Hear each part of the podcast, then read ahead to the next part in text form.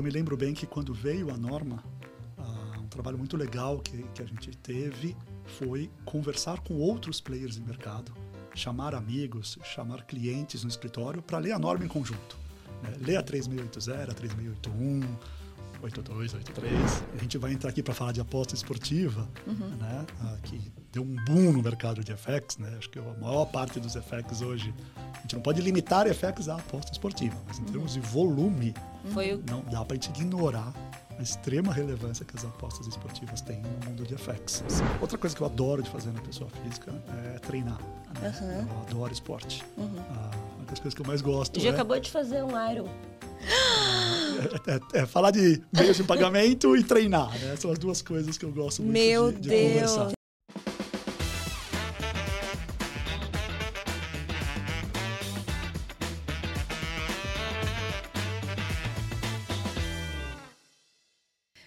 Bem-vindos a mais um SOS Bacen. Hoje com um super convidado especial que a gente, nossa, foi difícil a agenda dele, né? Muito nossa difícil. Senhora. Muito difícil. Não, e eu acho que cada vez vai ficar mais difícil porque nosso nível só aumenta, aumenta, aumenta, aumenta.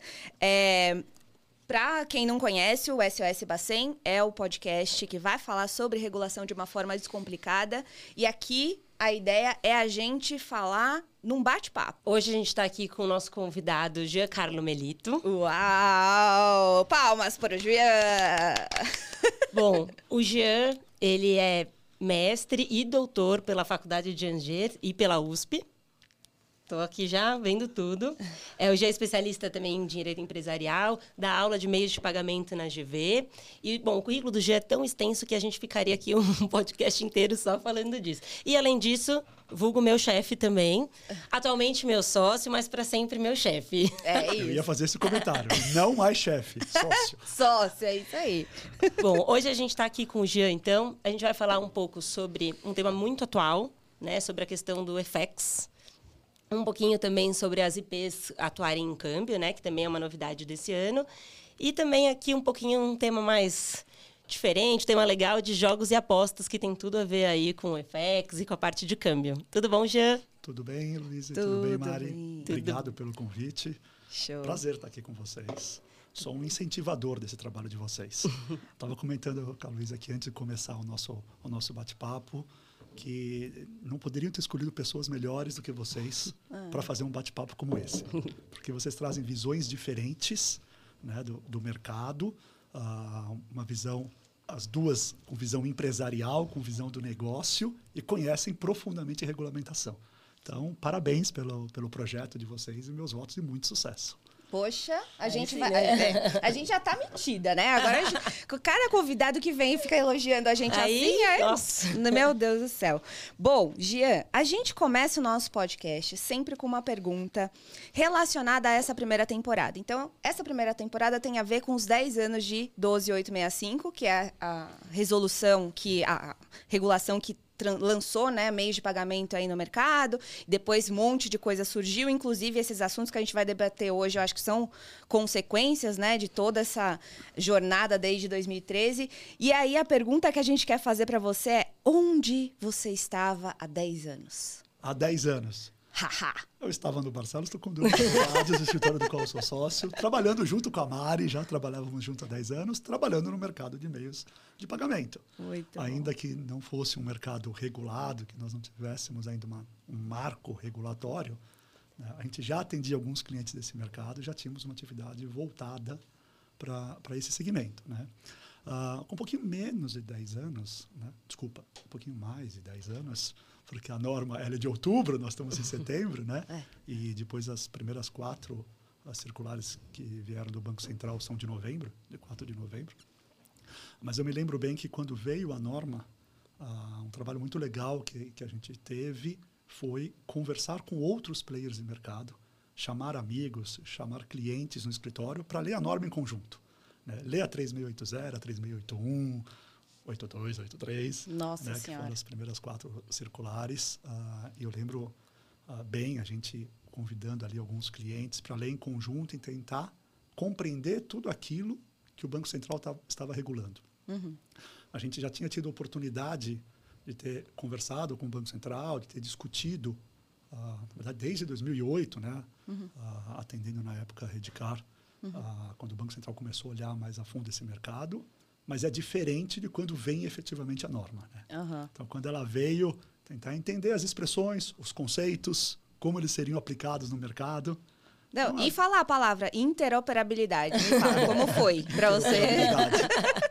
Um aprendizado. né? Foi, né? Ah, mas você sabe que a palavra que mais me chamou a atenção foi arranjo de pagamento. Olha. né? Porque na época se, se cogitou que poderia ser esquema de pagamento. Ah, né? é. Aí pode uma dar tradução, outra. Uhum. Uma tradução que se usa muito né? no, no esquema. Ah, mas o Brasil optou por arranjo de pagamento, né? a tradução do arrangement. Olha que interessante. Ah. Não sabia disso, ó. Curiosidades. E eu ouvi do Banco Central, num tom de brincadeira, mas eu não sei o quanto foi brincadeira ou não, de que Banco Central legaliza esquemas de pagamento no Brasil, não iria funcionar bem. É, ia ficar meio estranho. Eles preferiram colocar arranjo de pagamento. Eu não sei se é verdade ou não essa história, mas eu lembro que até essas discussões ali, o que é o arranjo, né? Como ah, entender os conceitos que estão na 12865. Era isso que a gente estava fazendo há 10 anos atrás. Muito bom. E Jean, esses 10 anos, como você sente aí esses 10 anos de evolução? Você sente muita diferença daquele começo, até no próprio Banco Central, nas normas? Sinto bastante diferença. Acho que o nosso mercado é um mercado que evolui constantemente. né? Acho que a gente já passou ah, algumas ondas. Né? Não, t- não passamos nenhuma só. Acho que nós passamos algumas ondas. Eu acho que ah, lá em 2013, na, prime- nas primeira, na primeira leva de regulamentação do Banco Central, ele tinha uma visão do mercado. Né? E- era uma visão muito para quem olhava para os arranjos abertos. né? Os cartões, os, né? cartões, as bandeiras, né? Master, Visa e Elo e os players que estavam embaixo desses ecossistemas. né? E o que a gente vê ao longo do tempo é o mercado crescendo muito né? e mudando o perfil. Sim. Ah, acho que aqui merece, já que é um SOS Bacen, né? Ah, o Banco Central merece um elogio. Na verdade, o Banco Central merece muito elogio pelo trabalho que ele vem fazendo no mercado. Sim. É óbvio que um ponto ou outro a gente pode discordar, pode entender que a norma poderia vir assim ou assado. Mas no contexto geral, o trabalho do Banco Central ele é exemplar. Hoje nós temos um mercado muito mais maduro, um mercado muito mais competitivo, né, ah, graças ao trabalho do Banco Central. né? O que nós tivemos de inovação ao longo desse tempo, o que nós tivemos de investimento, e o investimento vem quando você tem segurança, e quando o Banco Central regula o mercado, ele traz segurança. Né?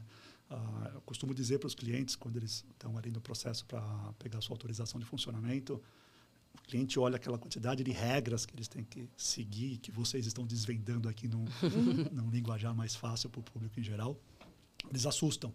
E o que eu gosto de comentar com os clientes é entenda a importância de você seguir essas regras. A sua empresa vai ser mais madura, a sua empresa vai ser mais competitiva, vai ser mais sadia.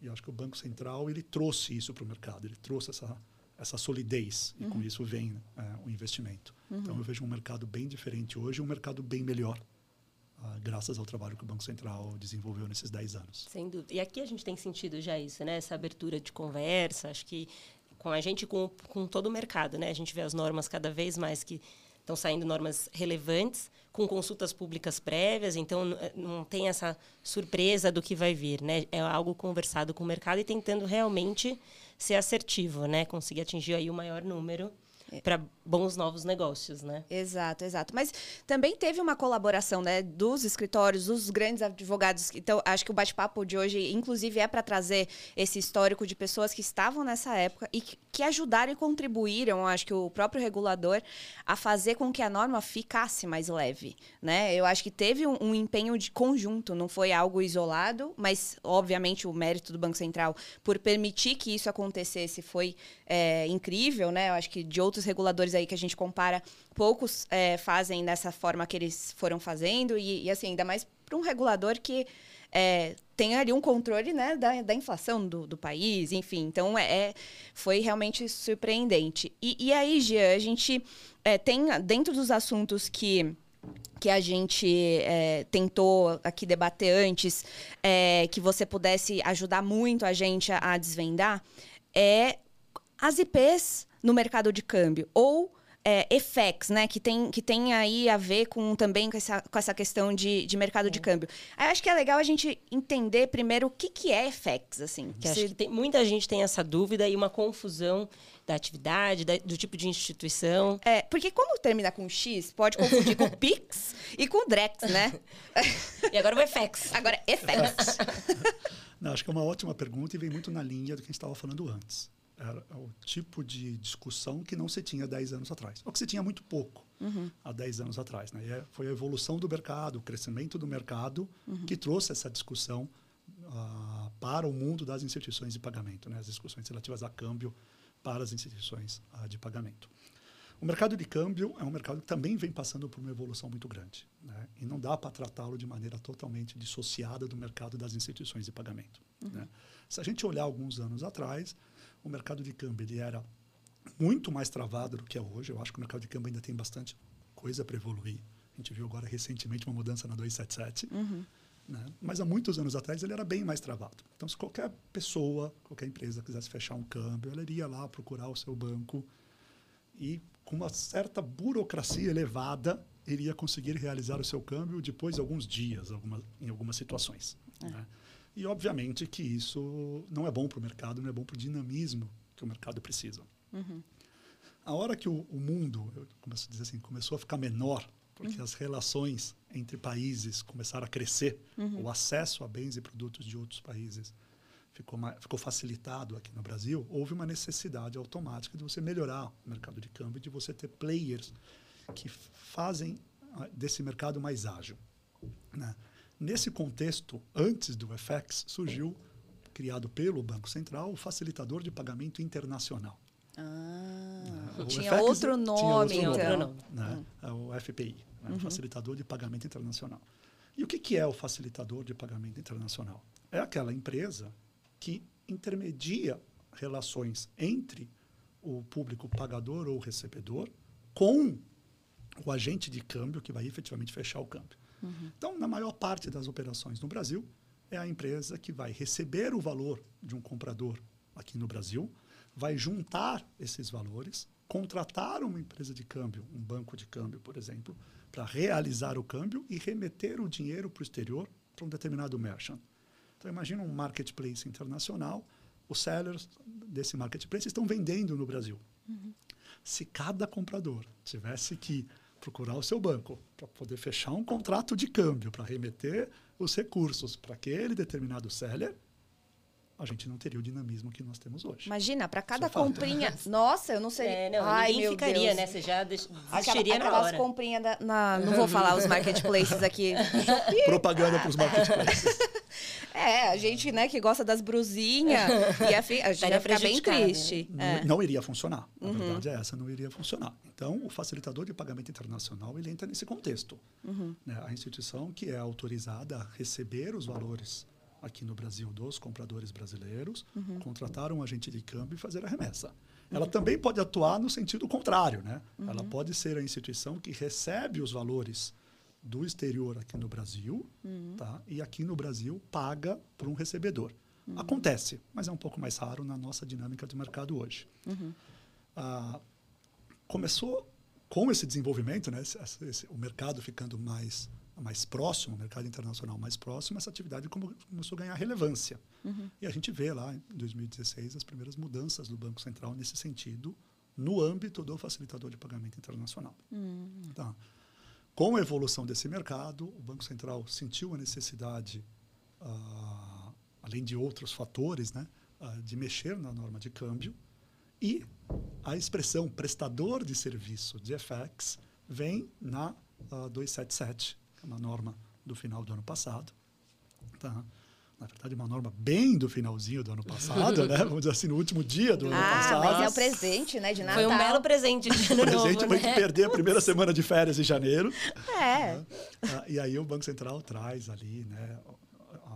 ideias ou o que nós temos hoje do conceito do prestador de serviço de FX. Uhum. Tá?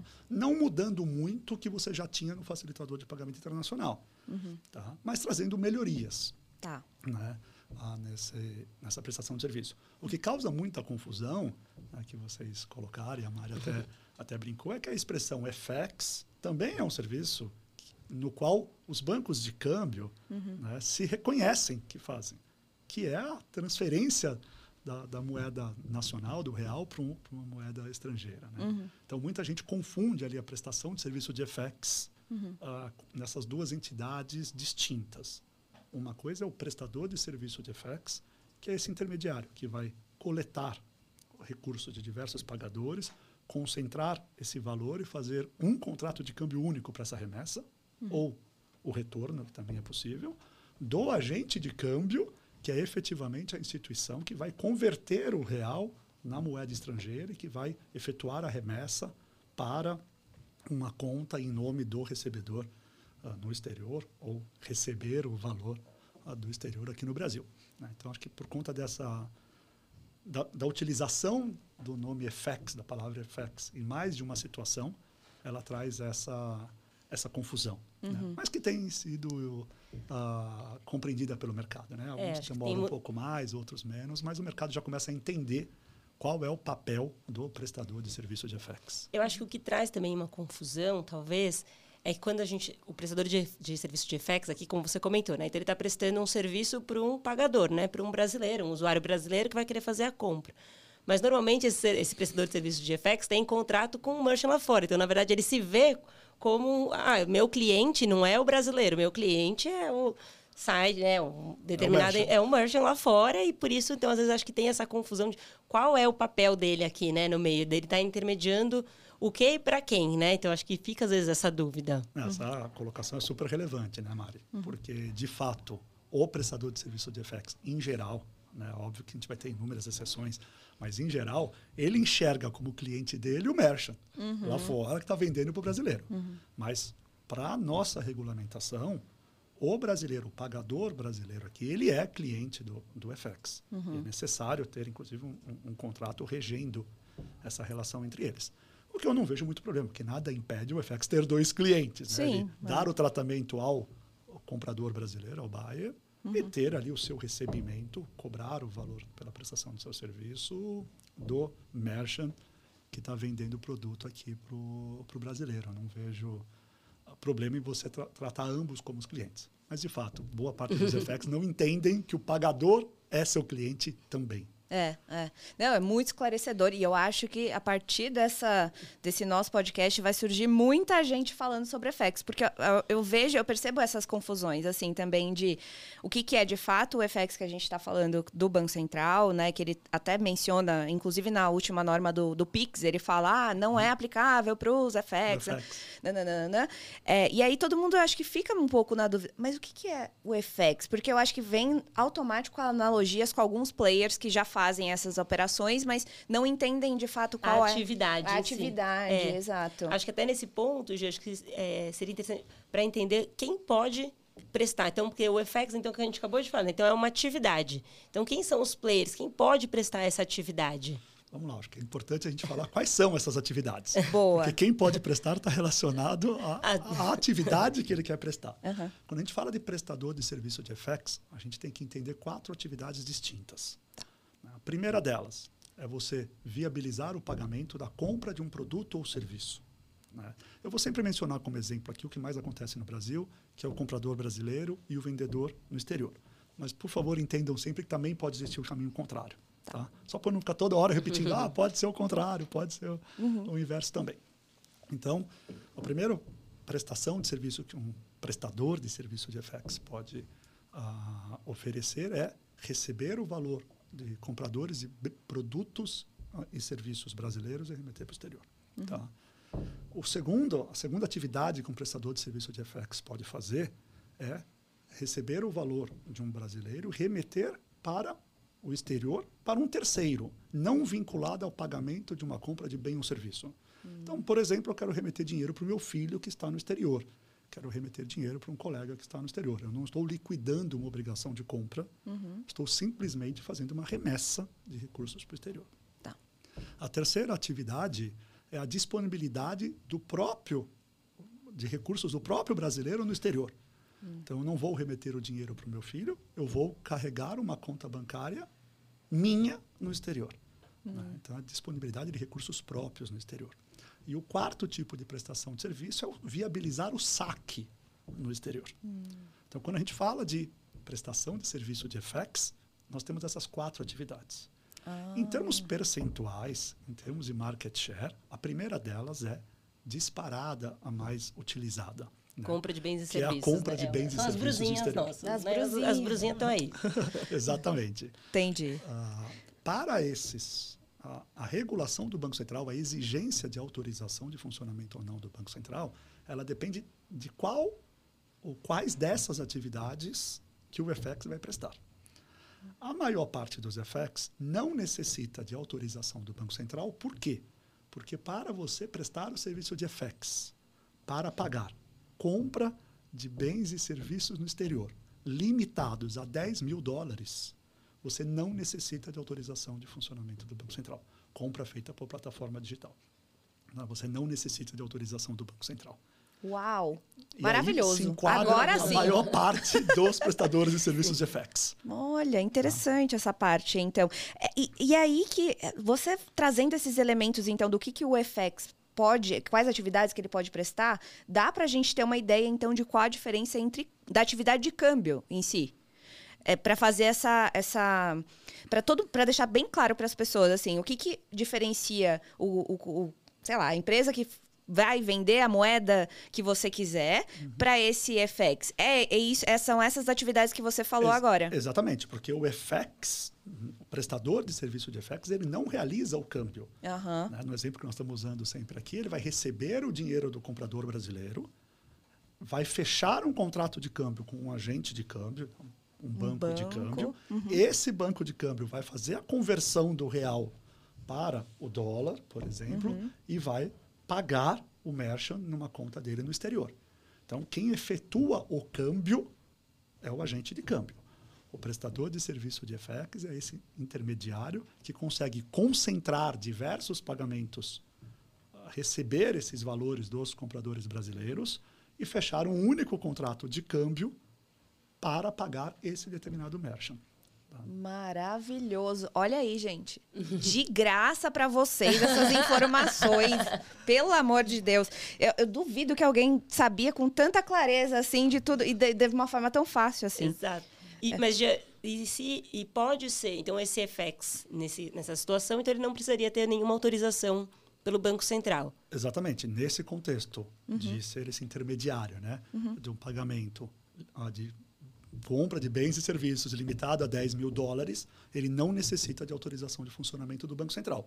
E essa atividade de você receber o valor para contratar o câmbio né, com um agente de câmbio e remeter no exterior não caracteriza uma atividade de instituição de pagamento.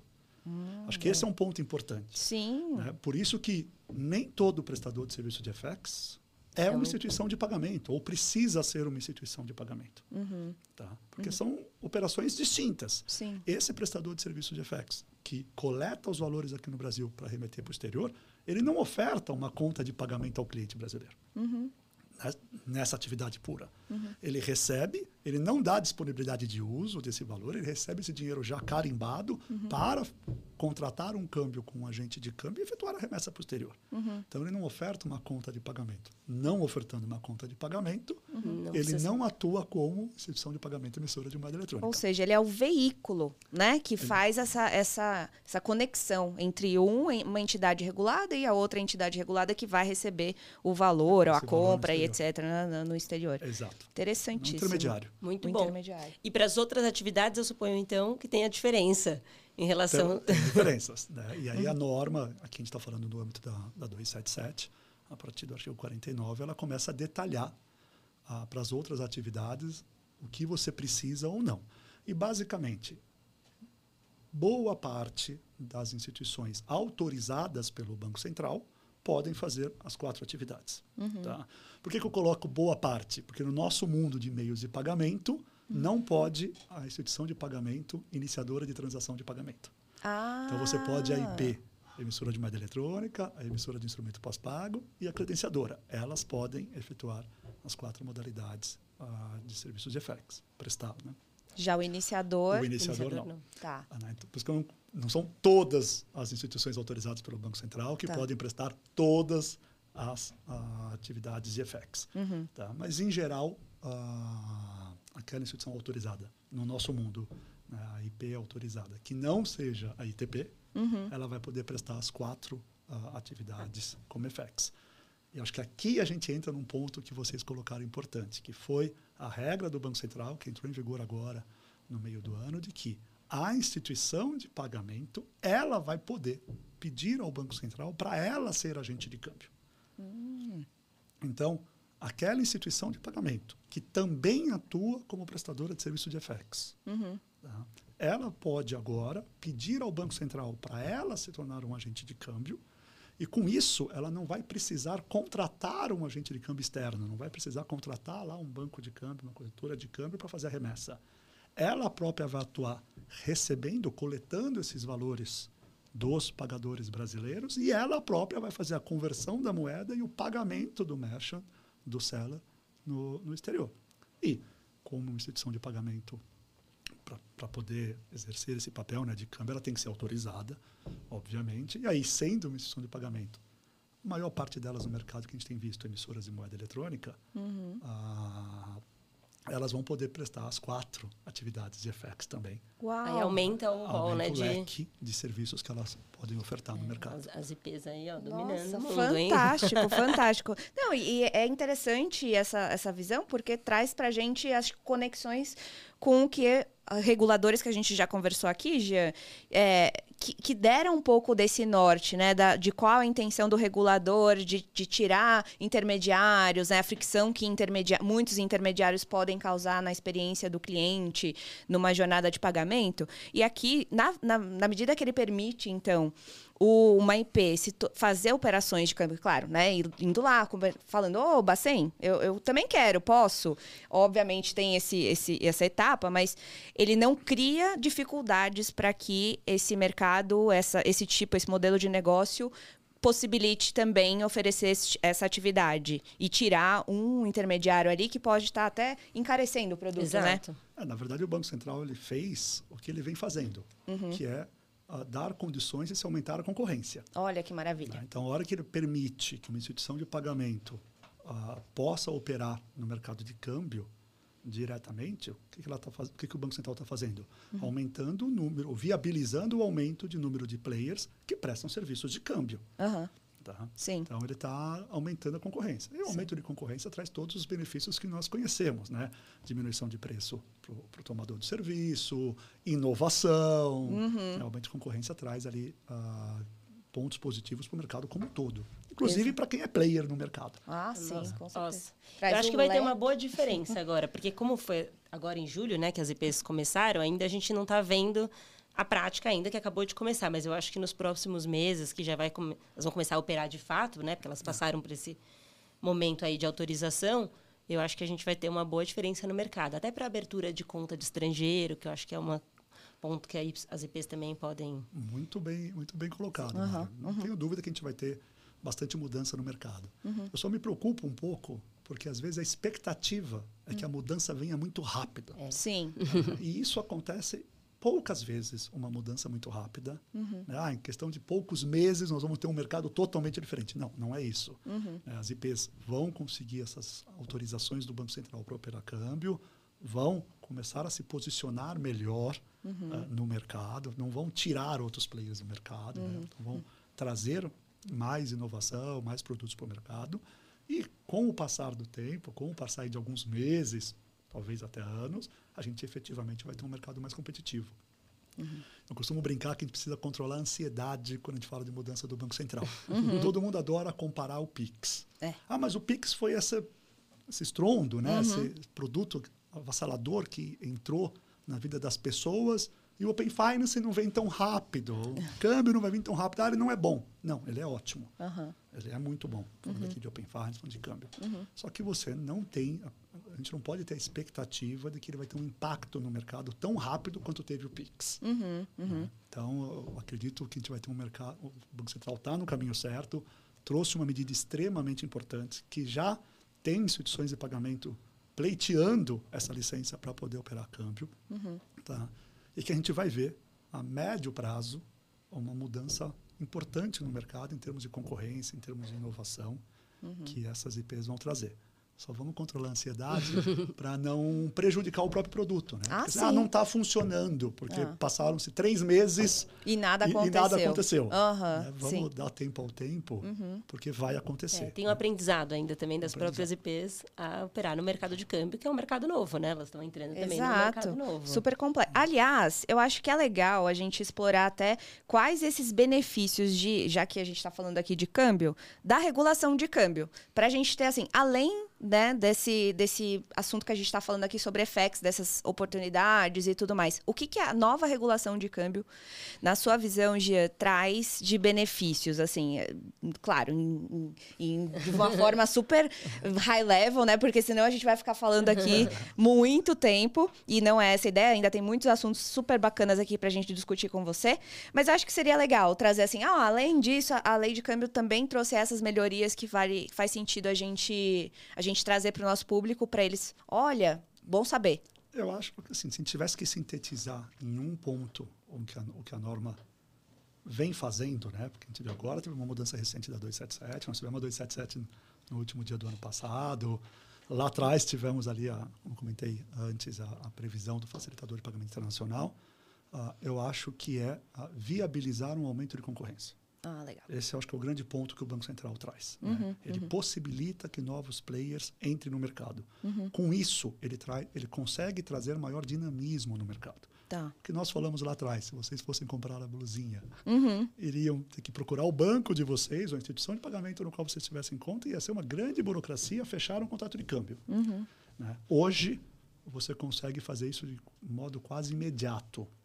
Você Nem contrata o percebe que está prestador- acontecendo Exatamente. tudo isso por trás, né? Você contrata o prestador de serviço de FX, ali muitas vezes nem percebe, né? ou não tem ali uma, uma clareza. Deveria ter essa transparência, né? o Banco Central exige que você tenha essa transparência, mas em termos de experiência do usuário, isso, ah, esse produto flui super bem, né? sem nenhum tipo de, atri- de atrito. E isso eu acho que é um- o principal ponto, tá, Luiz? É você dar esse dinamismo. Hoje você consegue mandar dinheiro para você para o exterior numa conta sua no mesmo dia Sim. né? Você consegue efetuar uma compra que você quer, dando ali ao, ao vendedor a possibilidade de receber o dinheiro no mesmo dia. A gente vai entrar aqui para falar de aposta esportiva, né? Ah, que deu um boom no mercado de FX. Né? Acho que a maior parte dos FX hoje, a gente não pode limitar FX à aposta esportiva, mas em termos de volume, o não dá para a gente ignorar a extrema relevância que as apostas esportivas têm no mundo de FX. Sim. E é isso, você faz o pagamento na hora, seu crédito está lá para você jogar. Uhum. Ah, então, esse dinamismo que a legislação vem trazendo, vem viabilizando. Acho que aproveitando então o seu gancho das apostas. Por, é, né, dos jogos e apostas, por que, que mudou tanto de- dos últimos anos, né? Agora, esse ano mais ainda, mas a gente já vê- já estava vendo esse movimento, né? De muitas questões de apostas, se falava muito essa questão desse limbo regulatório das apostas e tudo mais. Acho que se pudesse explicar também um pouquinho, né? É, se você tivesse que apostar, o qual seria o momento que você falou é a virada de chave pra gente ter esse tipo de discussão? Ah, eu acho que a virada de chave veio na 277, Luiz. Tá. Ah, por quê? Porque ah, o Brasil sempre teve aquela ideia de que a aposta é proibida. O jogo no Brasil é proibido. A gente sempre teve esse conceito. Em 2018 veio a norma que viabilizou a aposta em cota fixa no Brasil, que deveria ser regulamentada em dois anos, prorrogáveis por dois anos, Ah, o que não aconteceu. Teria que ser regulamentada ali até o final de 2022, o que não aconteceu. Com isso, muita gente começou a discutir, ó, calma lá, é proibido, mas já tem uma norma que viabiliza, depende de regulamentação, tá? Ah, mas a norma já permite a aposta em cota fixa. Então, aquele conceito de que ah, eu estou cometendo um crime se eu fizer isso, ele começou a ficar mais prejudicado. Não vou entrar aqui em, em discussão se é crime ou não é crime. Não sou criminalista, não seria a pessoa mais adequada para falar disso. Mas a gente ouviu alguns criminalistas, eu, não, não é crime tecnicamente, pode se enquadrar numa contravenção penal, se realizada no Brasil, mas se realizada fora, em, um, em uma jurisdição no qual a atividade é lícita, tem entendimentos de que não tem contravenção penal, de que não tem nenhuma ilegalidade nesse fato. Paralelamente a isso, as empresas de apostas começaram a crescer no mundo inteiro, não só no Brasil. Não é um efeito só brasileiro. Né? Começou a crescer no mundo inteiro as apostas esportivas. E aí muita gente, o, brasileiro gosta de aposta, é um dos países que mais aposta, é o Brasil. Olha só, Né? interessante. É, Se, se- a gente conversar com casas de apostas no exterior, eles têm ali um, um Brasil Desk Adoram relevante. os brasileiros. É, eles têm ali um atendimento bem relevante para o brasileiro, porque é importante o mercado do Brasil, em termos populacionais. Aham, Né? Só que era uma atividade high risk. É. né? Então, tinha ali uma, uma zona nebulosa. Pode, não pode, eu estou viabilizando o cometimento de um crime ou de uma contravenção penal e eu fazer a aposta, em eu ser o FX, e eu coletar o dinheiro do apostador e remeter para o exterior. Então, esse mercado ele ficou ali nesse, nesse limbo por ser uma atividade high risk. A hora que o Banco Central veio ah, e, na própria norma, criou um código de remessa referente a jogos e apostas esportivas, na 277, deixou de ser high risk. Sim, É o O próprio reconheceu. regulador falando, ó, você pode pagar apostas no exterior. sim. E esse é o código. E esse é o código. Exato. Pague usando esse código. Né? E um outro ponto importante que ele trouxe foi: você vai pagar como se fosse compra de bens e serviços. Porque antes disso, se tinha muito a discussão qual que era a natureza dessa remessa dentre as quatro atividades que eu falei do FX, né? que já tinham antes essas quatro atividades da 277.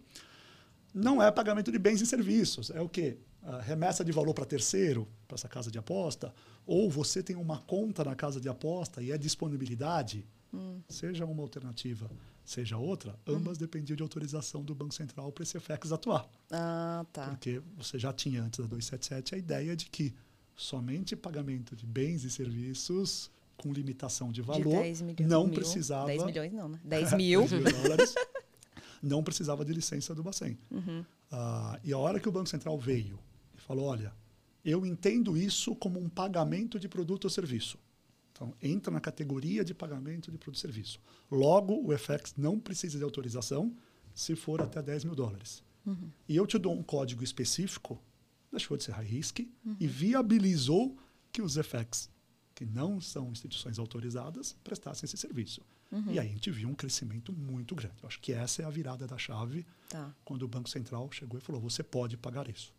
Deixando claro, o Banco Central não falou você pode fazer aposta no Brasil, Sim. nada disso, e não tem nem competência para isso.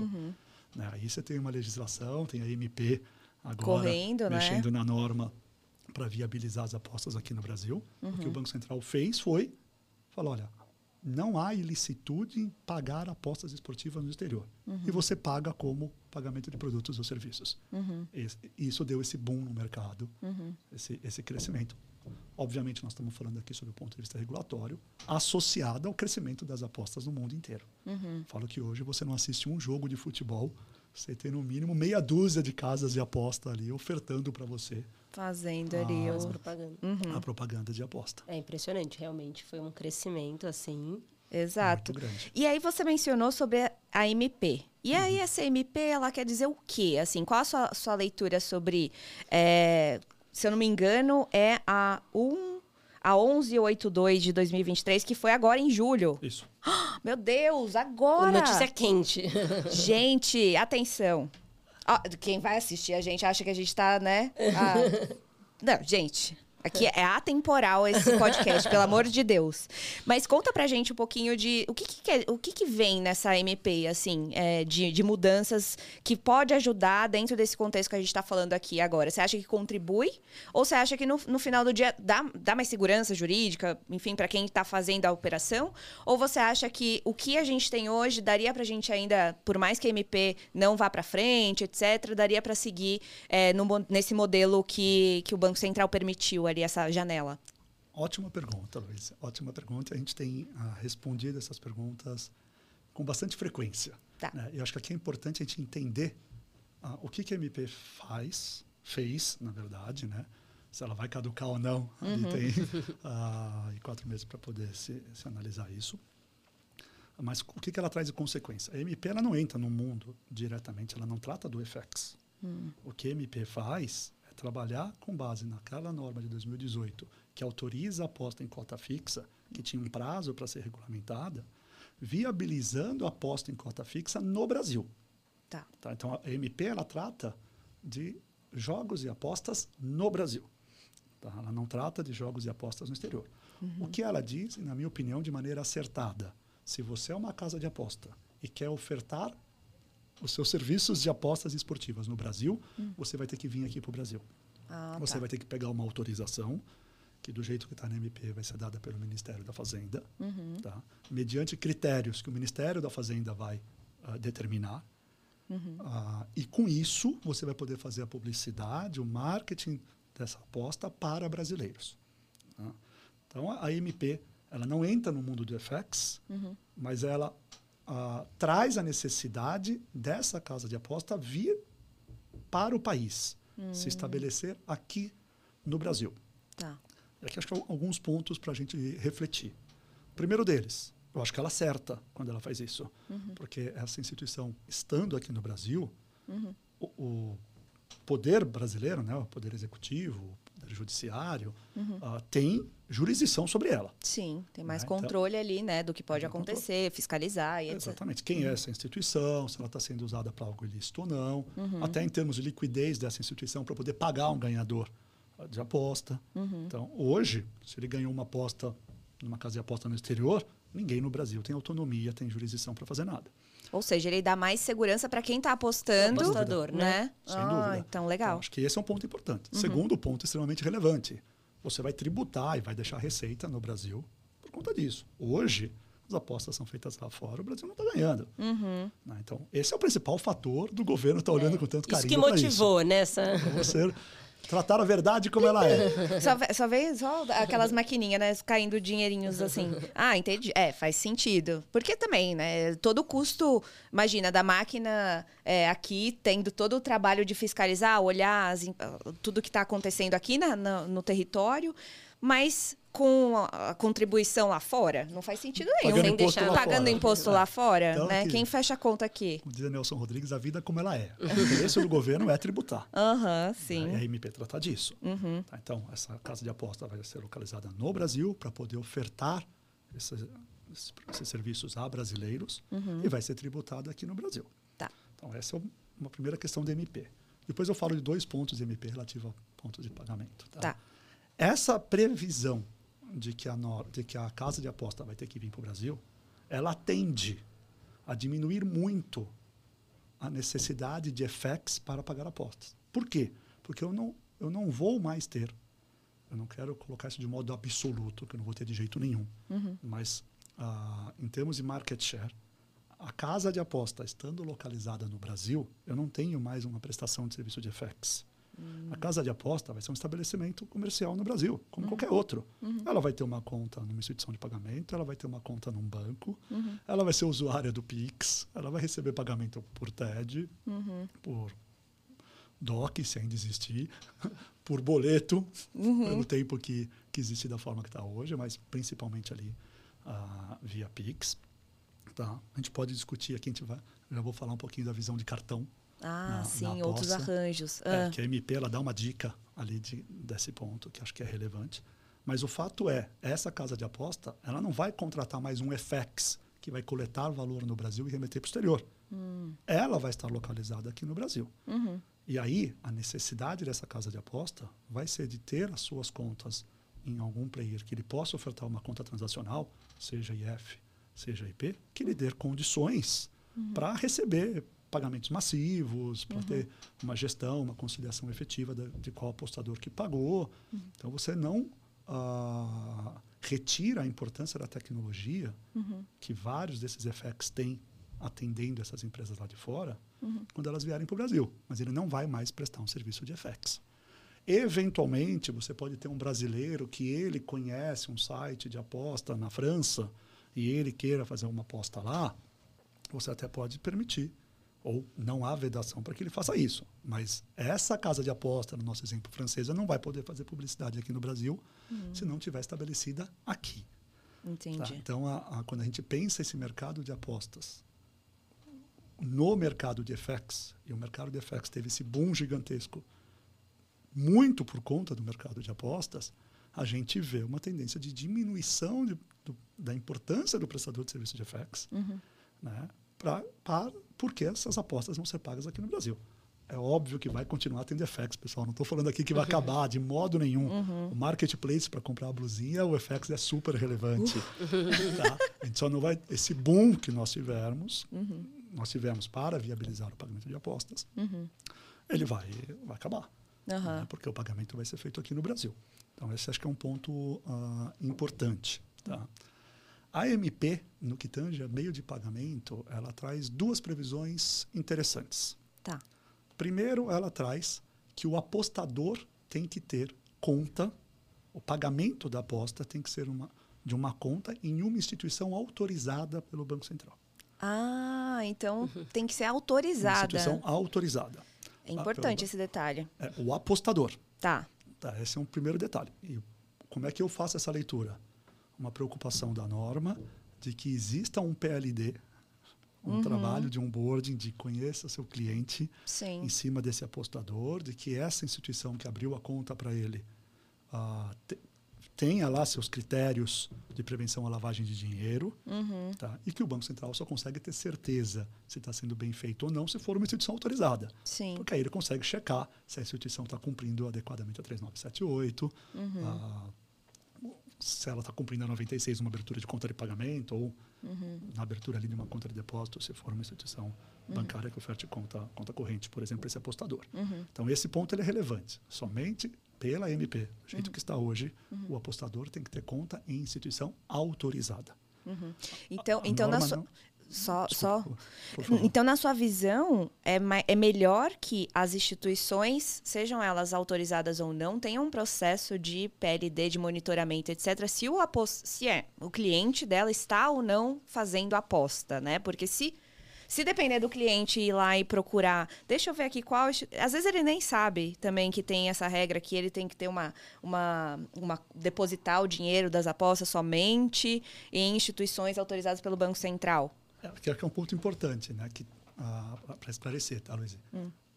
A conta que vai receber da casa de aposta aqui no Brasil, a norma não menciona se Pode tem que ser qualquer instituição uma. autorizada ou não. Ah, tá bom. Ela menciona que a conta do apostador, Ah, tá. Do- De onde vai né, sair de o onde dinheiro. vai sair Sai o o dinheiro. dinheiro do apostador, tem Tá. que estar em uma instituição autorizada. Tá.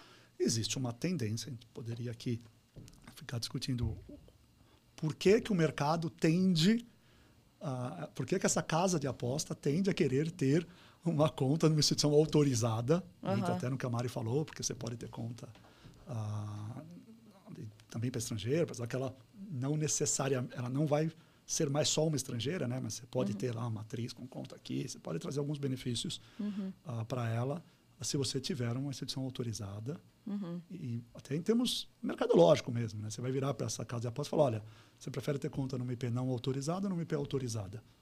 Né? E aí muitas delas vão se sentir mais seguras em ter uma conta numa IP autorizada. Então isso a gente não pode negar, tá? Ah, outra coisa é o que a MP está obrigando. Tá. E o que a MP está obrigando é que o apostador tenha conta numa instituição autorizada. E a leitura que eu faço é para que essa instituição tenha regras de prevenção à lavagem de dinheiro, para saber qual dinheiro, a origem, a licitude do dinheiro que o apostador está usando para fazer a aposta.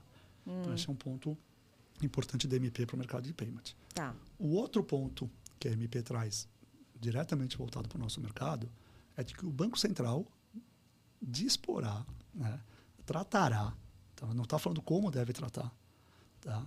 Ah, o pagamento de apostas em arranjos de pagamento. tá? E aí, não há nada es- escrito na norma sobre isso, mas quando a gente começa a pegar discussões e discussões de passado, quando a gente tinha os bingos, para mim existe uma margem aí para o Banco Central tratar se você vai poder fazer aposta usando cartão de crédito ou não. Tá. Porque existe uma ideia de que a aposta não pode ser paga com cartão de crédito. Hoje, não há essa limitação quando você fala do FX. Tem muito FX que recebe pagamento com cartão de crédito. Uhum. Tá? Não vamos entrar aqui em regulamento de bandeira, se pode ou Ah, não sim. pode, mas o fato é esse. Uhum. Uhum. A hora que a norma diz que o Banco Central ah, tratará né, do, do- do uso de arranjos de pagamento para o pagamento de apostas, você tem margem para que o Banco Central vede o uso de instrumentos pós-pagos e cartão de crédito Uhum. para ah, o pagamento de apostas. Uhum. Mas isso não está na MP. A MP dá a margem para o Banco Central regular. Então, Ou seja, ele deu a dica, aí fica a critério do Banco Do Central, Banco Central. regular ou não, enfim, se posicionar ou não. E aí, na sua, na sua experiência, é, entendendo como é- funciona a dinâmica do regulador, você acha que isso viria por agora ou a gente esperaria mais um tempo, uns dois anos, um ano e meio? Como que qual a sua sensação assim com relação a, a essa MP e o que o Banco Central poderia fazer assim? Pergunta de milhões essa. Eu ia brincar que é a mesma coisa e perguntar para o economista se o dólar vai subir ou não. né? É. É uma pergunta muito delicada. Eu não acredito em mudanças a curto prazo. Tá? Por quê? Nós temos a MP. Ah, a MP tem ali um prazo de vigência que deve ser convertido em lei. Ah, eu não, no meu dia a dia, no trabalho, eu não faço um trabalho de, com o Poder Legislativo, não acompanho, não converso com, com deputados, mas a gente ouve dos clientes que têm interesse nesse mercado de que o, o Poder Legislativo não gostou de como veio a MP. Por Tá. quê? O que a gente ouve dizer é que deu muita margem só para o Ministério da Fazenda determinar os critérios que a casa de aposta vai ter que cumprir.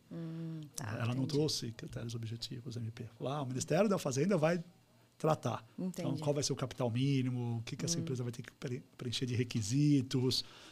E Ou aí seja, só falar, vai, soltou a bomba. deu autonomia para o Ministério da é seu. Fazenda. É, Tá. A MP fez isso, ela deu autonomia para o Ministério da Fazenda. Tá? E aí a gente já ouviu de alguns clientes que o Poder Legislativo não gostou e Tá. que ele gostaria de que tivesse uma norma onde ele tivesse uma relevância maior no sentido de já ter na lei quais seriam os critérios mínimos que essa casa de aposta vai ter que preencher para vir para o Brasil. Então, por conta disso, existe uma discussão no mercado se ela vai caducar ou não vai caducar a MP.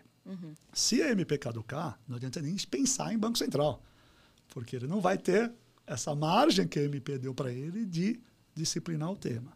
tá? Então, assim, a, a gente tem feito trabalhos no escritório, a Mari está aqui, não me deixa mentir, ah, de clientes montando ainda operações de FX, porque não acreditam numa mudança a curtíssimo prazo. Acreditam que é uma mudança que ainda vai levar ali alguns meses, quiçá ano. Por quê? Vamos pensar que a MP seja convertida em lei no final desse ano, lá Tá. para novembro. Tá?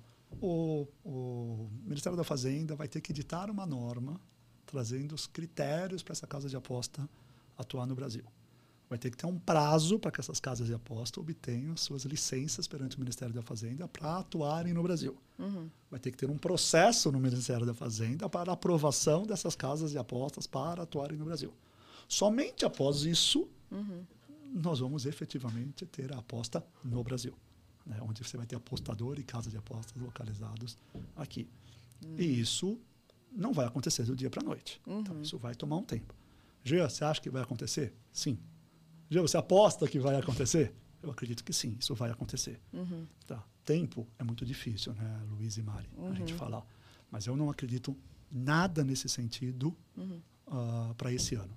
Acho muito pouco provável a gente ter casa de aposta autorizada no Brasil a operar esse ano. Tá. Se eu fosse chutar, eu chutaria final do ano que vem. Olhe lá. Isso sendo muito. Se a gente fosse num processo assim, a lá Suíça, né? Assim, tudo acontecesse de forma redonda, né? É, Nada tivesse. Considerando um cenário Entendi. otimista, Otimista. eu diria que para o segundo semestre do ano que vem nós vamos pensar em efetivamente em ter casas de apostas autorizadas e operando aqui no Brasil, com pagamentos no Brasil.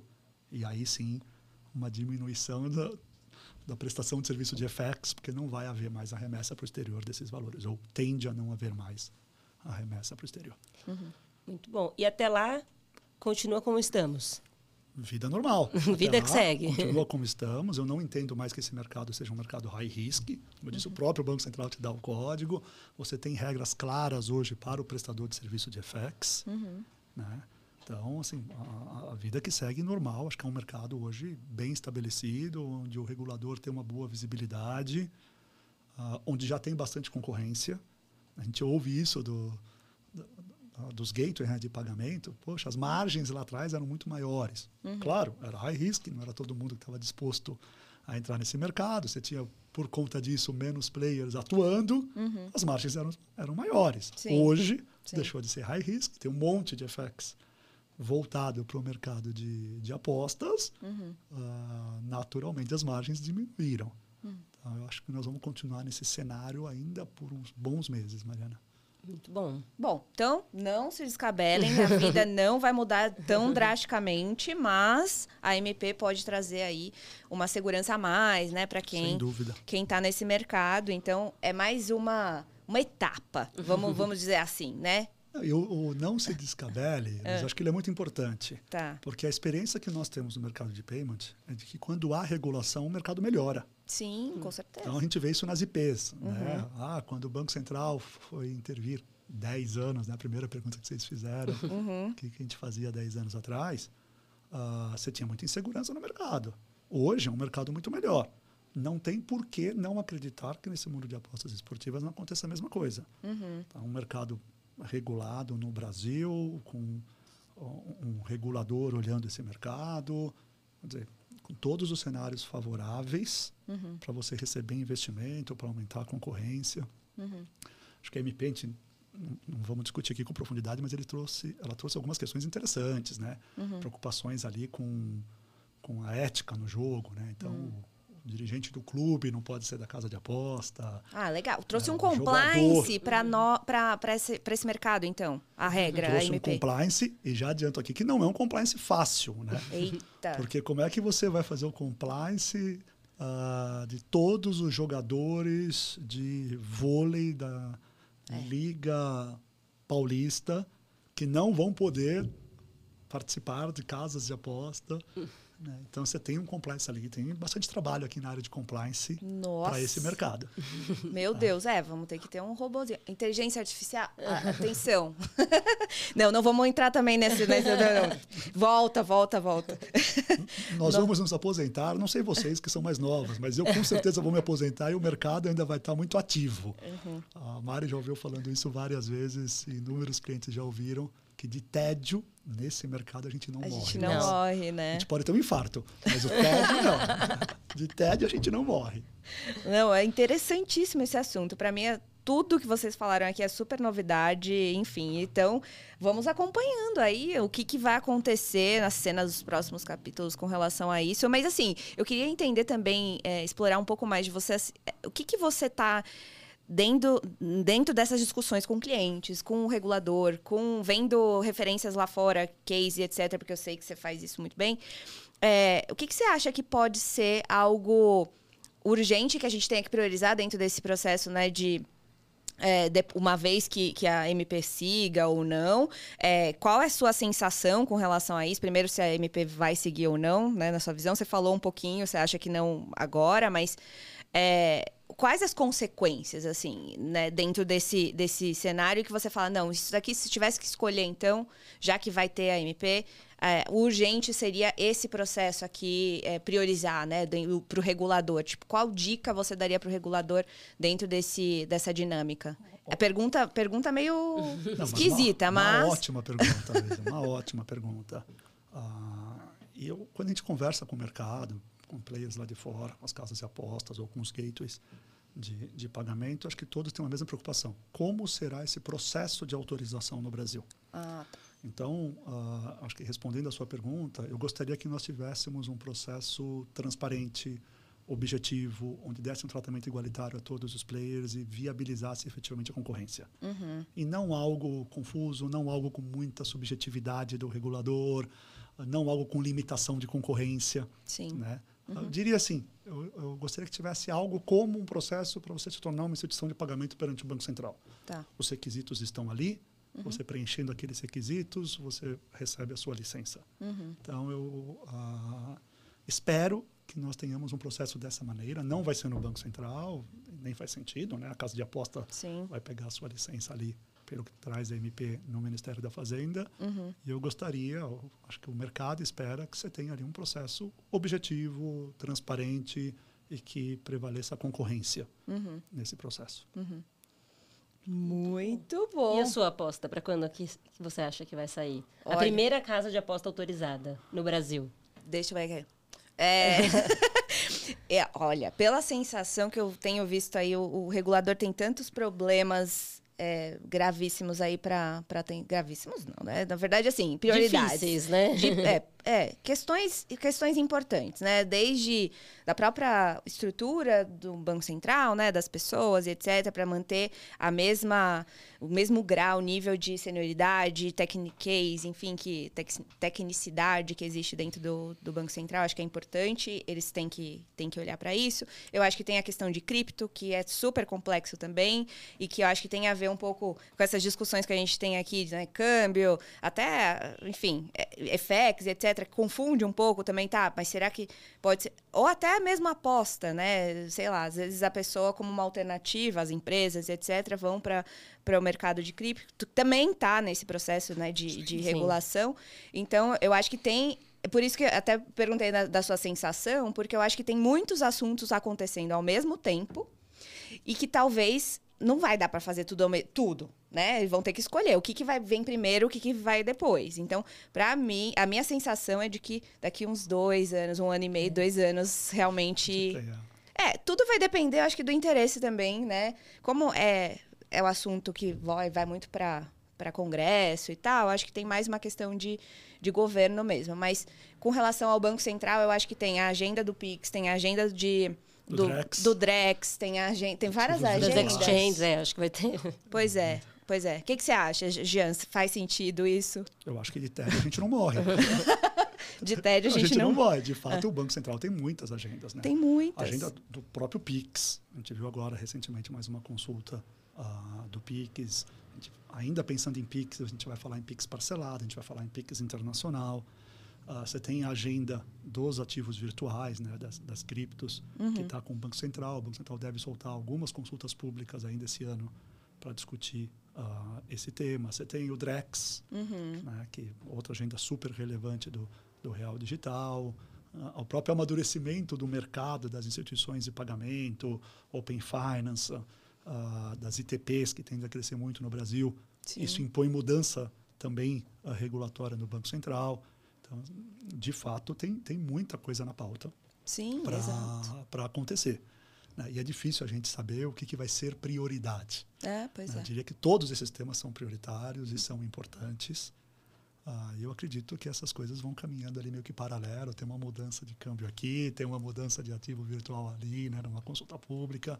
Mas a gente vai viver ali nos próximos meses, nos próximos anos, mudanças em todos esses esses aspectos aqui. Acho que vão precisar de muito SOS, hein? Nossa senhora, pelo amor de Não vai faltar tema. Certeza disso. Porque, porque para mim, o que fica assim, um bololô, que deve estar na cabeça de muita gente também, é assim, quando a gente começa a juntar os assuntos, né? Então, junta, a gente está falando de, de, de, aposta, então tem que, tá, tem que ter um processo de PLD um pouco mais robusto, quando se acontecer e etc., que foi a dica que, o, o alerta que o, que o Jean colocou, ainda não tem muito claro o cartão, se vai poder ou não. Então, tipo, aí começam a entrar outras, outros assuntos que estão em pauta.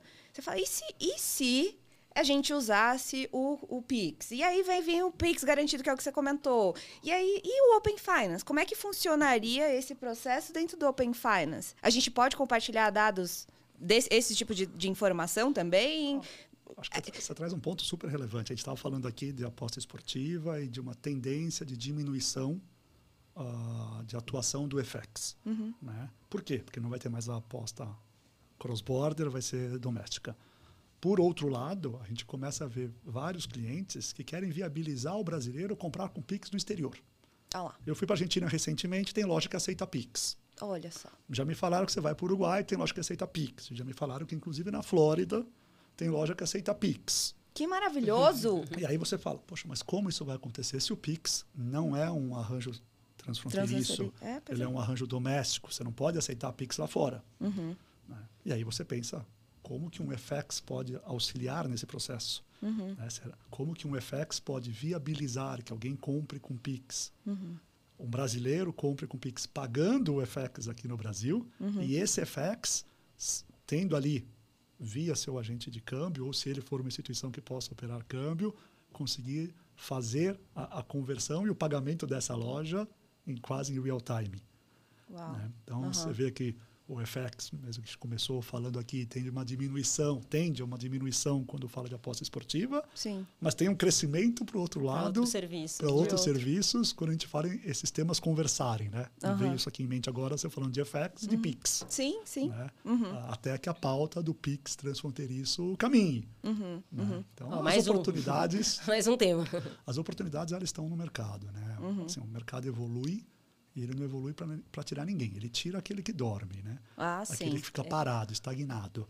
Mas ah, ainda bem, pelo menos a percepção que eu tenho é que os nossos players eles entendem essa dinâmica, entendem a necessidade constante de evolução, tanto em tecnologia quanto em produtos. Muito bom. Nossa, adorei o bate-papo. E assim, eu acho que agora o que a gente pode fazer, Mari, não sei se você concorda comigo, mas é entender do Gia como pessoa física. Lá vem. CPF, Jean. ah. Olha, te- a gente vem discutindo, assim, já muitas coisas que a gente tem em comum, eu e a Mari, que a gente tem de muito diferente, que são muito esquisitas, inclusive.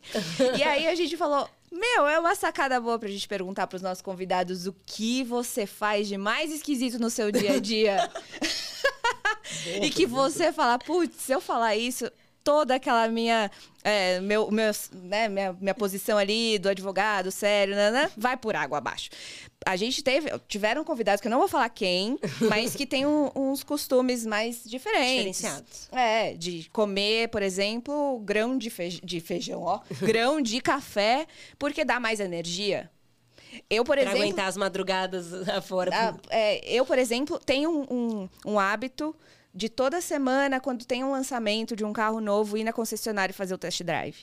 Eu vou lá, e aí eu já falei aqui, vai estar minha foto. Não, não é uma pessoa é, é que pode entrar. esquisito. É muito esquisito. A Mari tem várias coisas também esquisitas aqui que ela vai compartilhar ao longo da nossa, dessa nossa jornada, mas, Mari, se você quiser compartilhar. Acho- É, bom, o Jean também sabe tudo. O problema é de quem trabalha junto há 13 anos, né? É, ixi, então tá bom. Então é o esquisito que a gente fala depois, tá bom.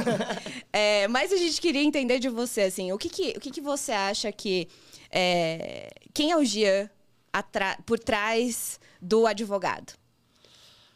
Ah, E também trazendo esse elemento aí de esquisito. Do- do esquisito. Todo mundo é esquisito. eu acho que o Jean, por detrás do advogado, ele se esforça para ser um bom pai, ser um bom marido, ser um bom filho, ser um bom amigo. Acho que todo mundo, no fundo, se esforça para isso, né? O- A vida ela vai muito além do trabalho. Sim. Então, acho que como prioridade na vida, eu tenho ah, essa tentativa, óbvio que a gente falha muitas vezes, mas de tentar ser ali um pai presente. Eu tenho dois filhos por quem eu sou apaixonado, graças a Deus sou super bem casado, tenho mais de 25 anos de casado. Então, eu tenho essa preocupação por detrás ali do, do trabalho em tentar vestir bem esse, esses chapéus na vida pessoal. De coisa esquisita, eu sou aficionado por chá. Olha, isso é. Ah, Inclusive, eu já levo bronca da Mariana muitas vezes Ah. de ficar fazendo reunião e tomando chá. Ele não para O de dia tomar inteiro. chá na reunião. Eu falei, Jean, aí uma, no Teams, falei, Jean, para de tomar chá. Então, eu gosto uh, chá. Mas qualquer tipo de chá. Geralmente chá verde. Tá. Isso começou depois que eu tive duas vezes pedra no rim. Ah. É uma dor insuportável. Aham. né? E daí, como é diurético, como a- ajuda ah, a evitar que, que você tenha cálculo renal, comecei a tomar chá e, de fato, viciou. Tem cafeína também Sim. no chá verde. Então, acho que isso é uma coisa esquisita. Quanto você Olha. toma de chá por dia? Ah, Mari, ah, uns dois litros, mais ou menos. Uau! Dois dia. litros de chá. E é chá gelado ou chá a qualquer temperatura? Gelado, gelado. Eu prefiro Ah. tomar chá gelado. Ah, então, isso é uma coisa que alguns podem achar esquisito. Outra coisa que eu adoro de fazer na pessoa física é treinar. Né? Eu adoro esporte. Uhum. Ah, uma das coisas que eu mais gosto O Jean é, acabou de fazer um Iron.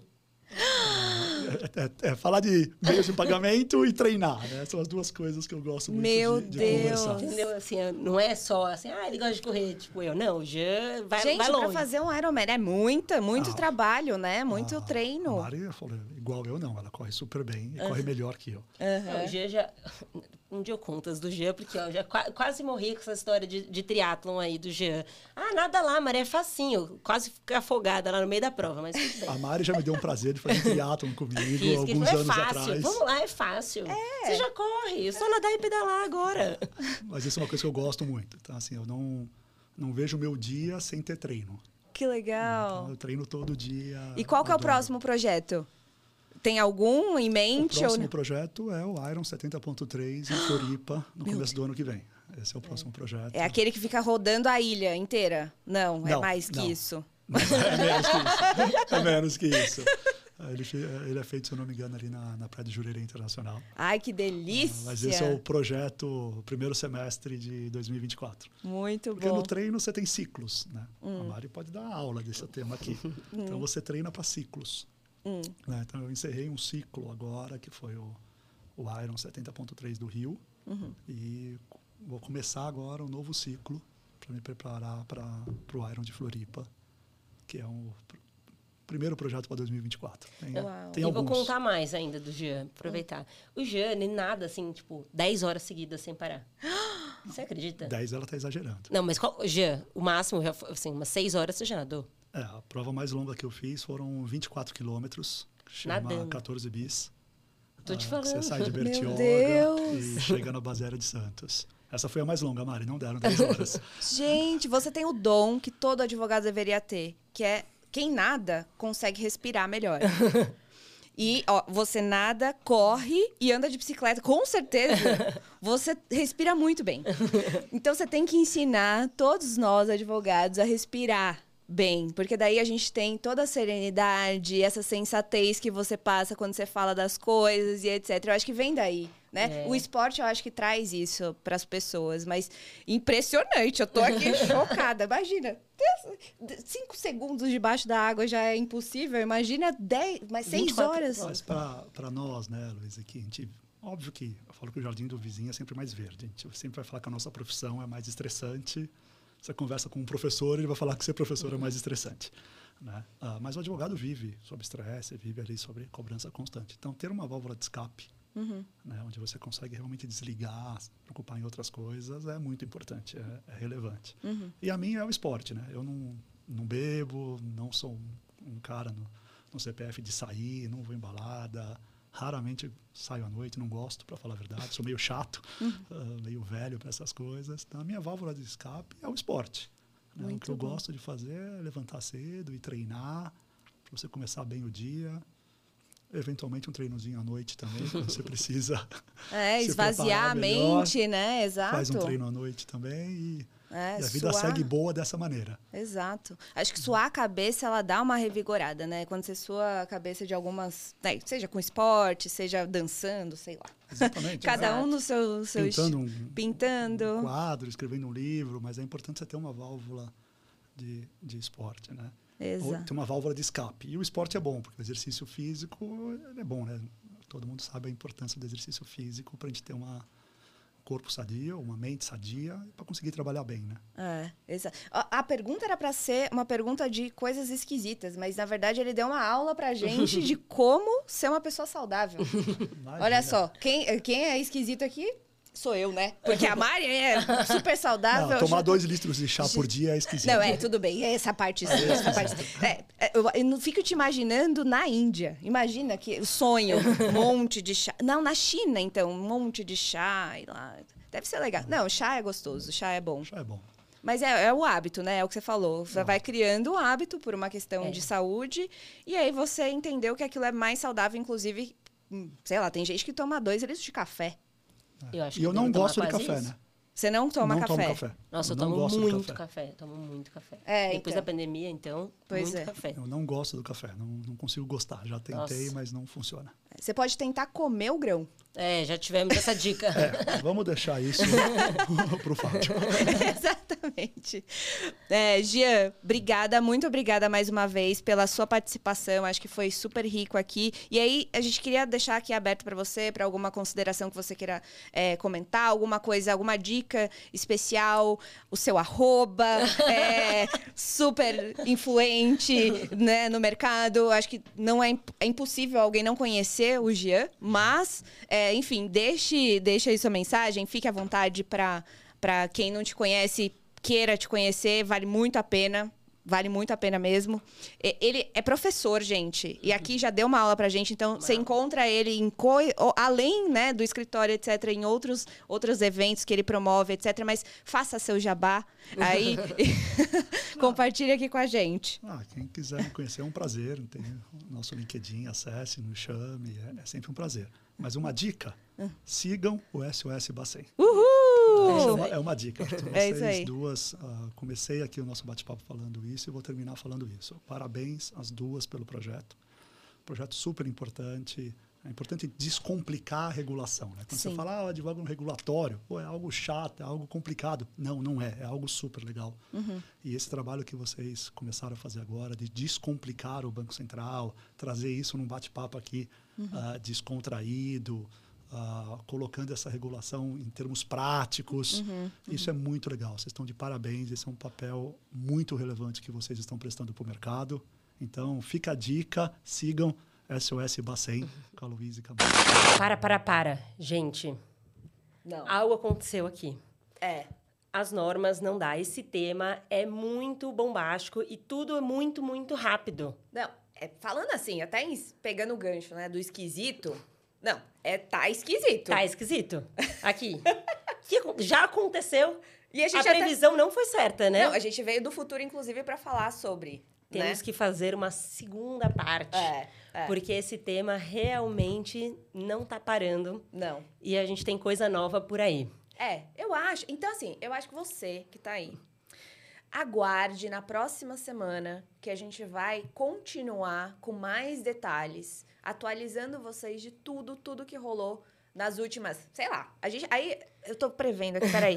acho que vai ser MP. Não, projeto de lei. Ah, Mari, eu acho Portaria também, que será pode que vai ser ter nova? portaria. é. Tem coisa nova por aí, né? Tem discussão nova, então vamos trazer aí Jean aqui de novo para continuar esse bate-papo Eu acho. Eu e acho. seguir em frente aí.